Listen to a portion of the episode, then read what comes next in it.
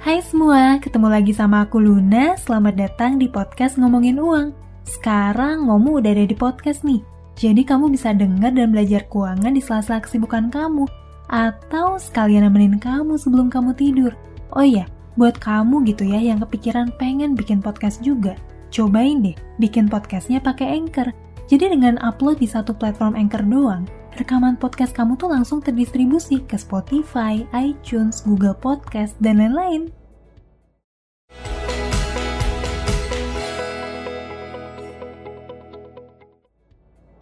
Mungkin sebagian dari kamu udah pernah dengar kalau Indonesia pernah ngalamin beberapa kali krisis, mulai dari krisis moneter atau krisis finansial Asia di tahun 98. Ada juga krisis finansial global di tahun 2008 dan yang terakhir adalah resesi global akibat pandemi COVID-19 di tahun 2020 ini. Kalau resesi global di tahun ini, mungkin kita tuh bisa lebih gampang ngerti penyebab dan dampaknya apa aja. Tapi gimana dengan krisis moneter Asia di tahun 98 dan krisis finansial global di tahun 2008? Kan waktu tahun 98 dan 2008 nggak ada wabah pandemi ya, yang bikin perdagangan dan produksi terhambat. Kok bisa sampai krisis sih? Nah, di video kali ini aku bakal ngebahas nih tentang krisis-krisis yang pernah kita alami. Aku bakalan bahas penyebab, dampak, dan juga perbedaan dari krisis moneter 98, krisis finansial tahun 2008, dan resesi global di tahun 2020 ini. Yuk kita mulai pembahasannya. Oke, kita mulai dulu dengan ngebahas resesi yang kita alami bersama di tahun 2020 ini. Kita kan sama-sama tahu nih, kalau tahun 2020 tuh jadi kejutan yang luar biasa bukan cuma buat dunia kesehatan, tapi juga buat dunia ekonomi dan perdagangan di seluruh dunia. Karena nyatanya, pandemi ini tuh nggak cuma nyerang kesehatan doang, tapi juga nyerang ekonomi karena miliaran orang di dunia tiba-tiba aja terganggu aktivitasnya akibat kebijakan lockdown dan pembatasan aktivitas lain. Hal ini tuh nyebabin banyak sektor industri dan perdagangan ngalamin penurunan yang luar biasa parah, khususnya industri pariwisata dan turunannya, Misalnya bisnis transportasi, penginapan, restoran, tempat hiburan, dan segala bentuk bisnis yang ngebutuhin kehadiran orang secara fisik dalam jumlah banyak. Perlambatan aktivitas ekonomi dalam perdagangan dan konsumsi ini tuh terpotret dari tingkat GDP sepanjang tahun 2020 ini yang emang ngalamin penurunan tajam di berbagai belahan dunia sampai akhirnya nyebabin banyak negara masuk ke fase resesi ekonomi, termasuk Indonesia.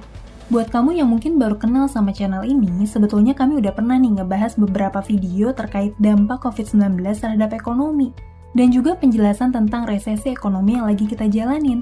Buat kamu yang belum nonton, bisa tonton dua video itu ya. Sekarang kita lanjut bahas tentang krisis finansial tahun 2008 yuk. Penyebabnya apaan sih? Beda nih sama resesi di tahun 2020 yang bermula dari tekanan ekonomi di sektor real atau sektor perdagangan Krisis di tahun 2008 itu bermula dari sektor finansial. Gimana sih ceritanya? Jadi gini, krisis 2008 itu pada dasarnya dipicu sama kredit KPR di Amerika yang membengkak sangat besar dan banyak masyarakat di Amerika tuh yang nggak sanggup buat bayar tagihan KPR mereka. Hal itu bikin aliran dana di institusi keuangan seluruh dunia macet dengan status utang, jaminan, dan asuransi yang kacau banget. Sampai-sampai banyak pihak di industri keuangan tuh saling tunjuk dan saling nyalahin satu sama lain. Aku coba ceritain deh ya ilustrasi masalahnya secara sederhana, biar kamu bisa lebih kebayang. Di Amerika itu, semua orang mimpi bisa punya rumah sendiri. Bahkan sampai ada istilahnya nih, yaitu American Dream. Jadi wajar aja kalau banyak masyarakat di Amerika tuh ngajuin KPR, supaya bisa beli rumah dengan cara mencicil. Masalahnya, industri kredit perbankan di Amerika di tahun-tahun itu tuh nggak terlalu ketat gitu buat ngawasin kelayakan kredit dari masyarakatnya. Sistem seleksi dari perbankan tuh nggak berjalan dengan baik. Masyarakat yang pekerjaannya nggak jelas, orang yang kerjanya serabutan, bahkan imigran yang belum punya pekerjaan tetap aja tuh bisa ngajuin KPR dengan gampang. Apalagi nih, para sales kredit rumah tuh juga cuma fokus ngejar bonus penjualan doang yang mereka dapetin kalau berhasil jual rumah dengan basis KPR. Ironisnya lagi, kredit KPR yang gak sehat ini tuh dirasionalisasiin sama harga perumahan yang terus melonjak tinggi selama bertahun-tahun di Amerika. Hal itu nyebabin masyarakat semakin pengen cepet-cepet ngambil KPR sebelum harga rumah tuh jadi semakin mahal. Bahkan nih, saking drastisnya kenaikan harga rumah di Amerika, Kalau aja ada keluarga yang nggak sanggup ngelanjutin pembayaran KPR, penjualan rumahnya itu udah lebih dari cukup buat ngelunasin utang kreditnya. Dengan logika kayak gitu, makin banyak aja masyarakat yang terus pengen beli rumah dengan sistem KPR, termasuk dari golongan masyarakat yang seharusnya tuh belum layak buat dapetin hak kredit tersebut. Ditambah lagi, kenaikan harga rumah di Amerika tuh dianggap sebagai sesuatu yang bakalan terus terjadi. Hal itu bikin banyak institusi keuangan di Amerika yang ngejaminin surat utang kredit rumah sebagai bagian dari portofolio investasi yang dijual ke nasabah retail. Karena harga rumah terus makin naik, maka harga surat berharga yang berisi jaminan utang kredit itu juga makin diminati investor nih, dan harganya juga terus bertumbuh naik. Belum lagi, risiko kredit macet di Amerika ini tuh juga dijaminin ke banyak perusahaan asuransi raksasa, bahkan dijamin juga sama negara Amerika. Masalah ini tuh jadi makin berat karena aturan baru dari Presiden Clinton yang memungkinkan bank tabungan untuk turut berpartisipasi dalam investasi berisiko tinggi, kayak KPR berisiko tinggi atau subprime mortgage, yang sebelumnya tuh terbatas cuma buat bank investasi doang. Di mana nih, uang tabungan rakyat Amerika tuh juga turut dipetaruhin. Dari semua gejala tadi, mungkin kamu udah bisa nebak sendiri, bakalan banyak utang kredit yang gak sanggup dilunasi, khususnya dari golongan masyarakat yang emang seharusnya tuh belum layak buat ngajuin kredit. Dan ketika kredit utang yang macet tuh semakin banyak, industri perbankan di Amerika ngalamin krisis likuiditas dengan status jutaan utang kredit yang macet. Hal ini tuh berdampak secara sistemik kepada hancurnya produk-produk investasi, kayak reksadana yang isinya tuh adalah jaminan utang kredit KPR. Belum lagi, banyak perusahaan asuransi di seluruh dunia yang gak sanggup nanggung klaim asuransi yang bertumpuk sangat banyak melampaui kemampuan likuiditasnya semua kekacauan di industri keuangan ini tuh juga berdampak nih pada kepanikan para investor di bursa saham yang narik dana mereka. Sampai akhirnya nyebabin kejatuhan harga saham di seluruh dunia, termasuk Indonesia. Oh ya, aku mau ngingetin nih kalau aku bikin podcast ini pakai Anchor. Buat kamu yang kepikiran juga mau bikin podcast, cobain deh distribusiin podcast kamu pakai Anchor.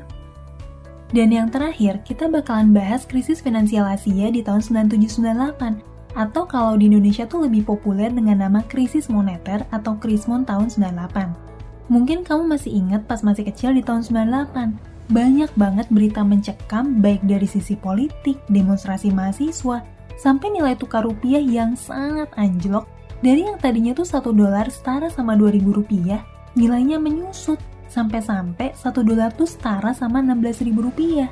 Gara-gara kejatuhan nilai tukar rupiah itu, ada banyak banget bank dan perusahaan yang bangkrut di Indonesia. Sebetulnya pemicunya apa sih? Yuk kita bahas. Oh iya, sebelum aku bahas lebih lanjut, aku mau disclaimer dulu nih dikit. Di video ini aku cuma bakalan bahas Krismon dari sisi keuangannya aja. Jadi aku nggak bakalan terlalu bahas dari sisi politik ataupun krisis sosial yang terjadi di Indonesia. Nah, mungkin banyak di antara kamu yang masih belum tahu nih, kalau krisis moneter tahun 98 itu awal mulanya dipicu yaitu Thailand. Wah, gimana ceritanya nih? Thailand tuh bisa jadi penyebab krisis finansial di Asia, termasuk Indonesia. Jadi gini ceritanya, di awal tahun 90-an, ada ketimpangan antara suku bunga di Thailand dengan negara-negara lain, khususnya sama negara Jepang. Jadi saat itu, suku bunga di Thailand tuh sangat tinggi, sampai sekitar 10 persenan. Sementara suku bunga di negara Jepang sangat rendah, ada di level 2 persenan per tahun. Kondisi itu tuh bikin beberapa pengusaha di Thailand pengen nyoba bikin skema bisnis yang manfaatin ketimpangan suku bunga antar dua negara tersebut. Caranya gimana tuh? Sederhananya nih, dengan bikin perusahaan falas atau forex, terus perusahaan tersebut tuh pinjam uang dalam jumlah besar ke Jepang yang bunga pengembaliannya rendah. Terus, dana tersebut tuh didistribusiin jadi utang kredit di Thailand yang punya pengembalian bunga yang tinggi. Awalnya nih, aliran dana segar buat UMKM dan masyarakat Thailand tuh terlihat positif karena pertumbuhan ekonomi di Thailand tumbuh di atas 8% di awal tahun 90-an, khususnya di industri ekspor nih. Thailand tuh semakin produktif jual hasil produksi dalam negerinya ke pasar luar negeri. Di sisi lain, pertumbuhan ekonomi di Thailand tuh juga bikin masyarakatnya mulai gencar belanja barang impor dari luar negeri, yang artinya ningkatin permintaan mata uang asing dalam perdagangan negara Thailand Sampai akhirnya di tahun 95, Thailand tuh ngalamin persaingan bisnis ekspor sama Cina. Artinya apa? Keuntungan bisnis ekspor Thailand tuh ngalamin penurunan. Dan perusahaan yang minjem uang yen Jepang lewat perusahaan forex tersebut tuh makin kesulitan buat ngebayar utang-utangnya yang berbunga cukup tinggi. Dengan semakin menurunnya industri ekspor dan kredit utang macet yang semakin membengkak, pemerintah Thailand tuh akhirnya ngambil kebijakan buat ngebantu pelunasan kredit macet tersebut dengan makai cadangan devisa mata uang asing milik pemerintah Thailand. Di sisi lain nih, Thailand tuh saat itu juga ngeberlakuin kebijakan moneter dengan mematok nilai tukar mata uang BAT terhadap USD pada level yang stabil. Wah, kok bisa sih bikin nilai tukar mata uang jadi stabil? Secara teknis, hal itu bisa dilakuin dengan ngorbanin cadangan devisa negara.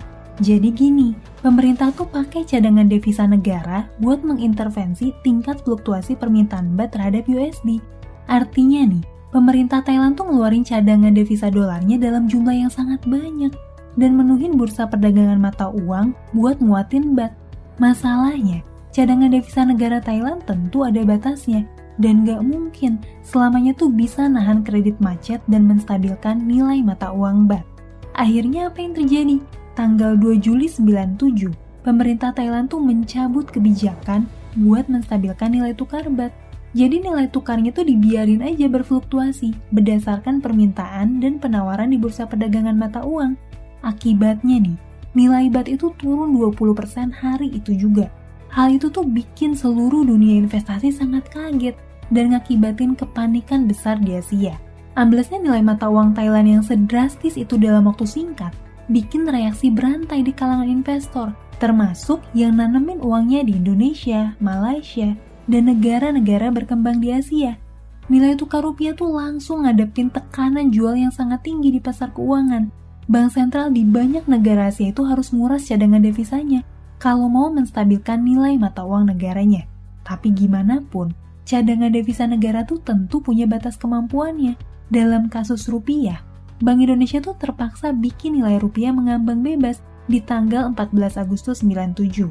Nilai rupiah pun terjun bebas dari yang tadinya 2000 rupiah per dolar Amerika sampai akhirnya sempat tembus 16.000 rupiah per dolar Amerika Anjloknya nilai tukar rupiah di tahun 9798 itu bikin dampak sistemik yang luar biasa buat banyak perusahaan dan institusi finansial yang punya utang dalam bentuk dolar. Bayangin aja, perusahaan yang tadinya cuma punya utang sebesar 2 miliar, tiba-tiba aja perusahaan tersebut tuh jadi punya utang sebesar 16 miliar rupiah. Hal itulah yang nyebabin banyak perusahaan jatuh bangkrut, termasuk banyak lembaga perbankan di Indonesia. Nah, itulah cerita singkat tentang tiga krisis yang pernah kita alami bersama selama 30 tahun terakhir. Semoga bisa nambah wawasan dan pengetahuan kamu. Oh ya, buat kamu yang pengen nonton penjelasannya dengan lebih detail dalam format video, kamu bisa nonton di channel YouTube Ngomongin Uang. Kamu tinggal search aja nih video yang judulnya sama dengan podcast ini. Oke? Aku tunggu kamu di YouTube ya. Sampai ketemu lagi di podcast berikutnya. Tetap di podcast Ngomongin Uang karena ngomongin uang gak ada habisnya.